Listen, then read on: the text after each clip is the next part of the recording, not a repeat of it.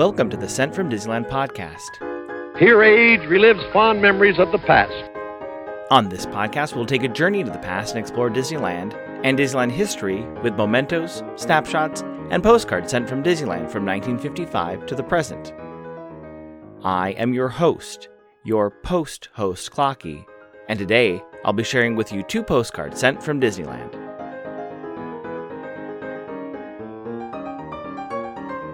The front of our first postcard is a view of the entrance to Frontierland. In the far background, you can see the sailing ship Columbia.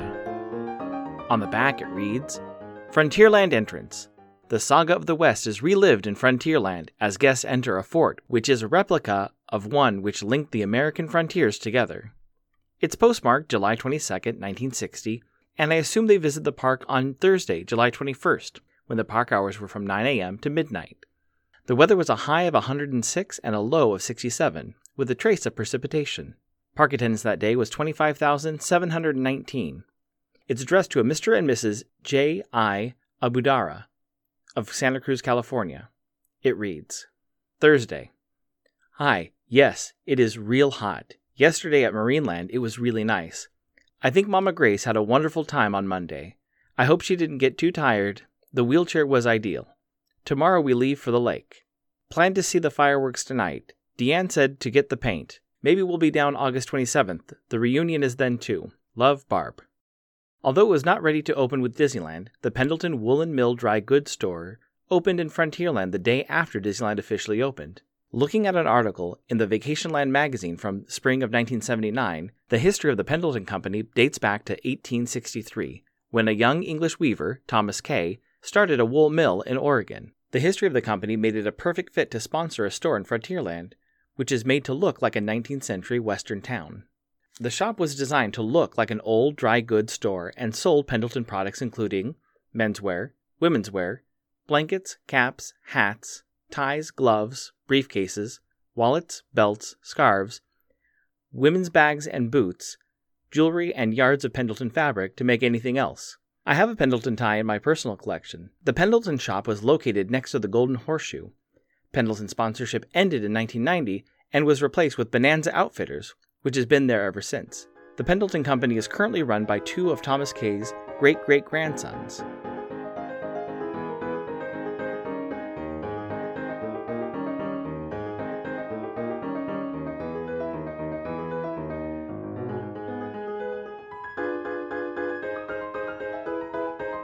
The front of our next postcard also has the entrance to Frontierland. On the back it reads, Frontierland Entrance. The saga of the West is relived in Frontierland as guests enter a fort, which is a replica of one which linked the American frontiers together. It's postmarked June twenty-ninth, nineteen sixty-four, and I assume they visit the park on Sunday, June twenty-eighth, when park hours were from nine a.m. to midnight. The weather was a high of eighty-one and a low of fifty-six.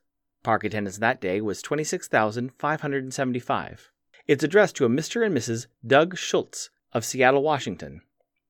It reads, Hi, it sure seems funny without you and Doug here. We have been on the go all the time. Say hi to Douglas from me and to Doug. Love, Linda. I hope Linda had time to visit the Bone Carving Shop, which closed in nineteen sixty-four. The shop was located where the leather shop is today. The Bone Carving Shop sold handmade jewelry, belts, hats, cufflinks, and other accessories using the shin bones from cattle. The artist in residence for the Bone Carving Shop was Richard Swenson.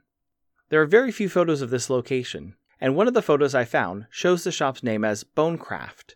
There are also discrepancies on when the shop closed. Many sources list nineteen sixty-four, but in my I N A Disneyland map from nineteen sixty-six, it lists the shop as Bonecraft and still in Frontierland.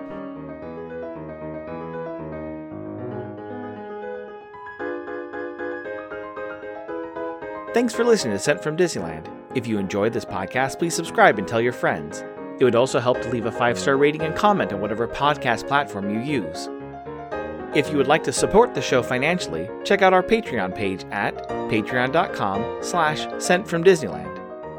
A special shout-out to E-Ticket patron Tania, C-Ticket patrons the Riley Family, Debbie Weinstein and Brian Crawford, and a special shout-out to Random Olive, the first patron of this podcast, and the A-Ticket patrons Elise Sharp, Zellot Infinity, Claire Voigtlander, Alexis Robles, Angelina Block, and Maggie and Henry Byers. You can find me on Instagram and Facebook at Sent from Disneyland or on Twitter at Sent from Disney. For questions and comments, send me a postcard addressed to Sent from Disneyland, P O. Box forty-four, Hood, California, nine five six three nine. This podcast is not affiliated with Disney, the United States Postal Service, or any post office or Disney properties. Opinions expressed on this podcast belong to its hosts and the guests of the Sent from Disneyland podcast.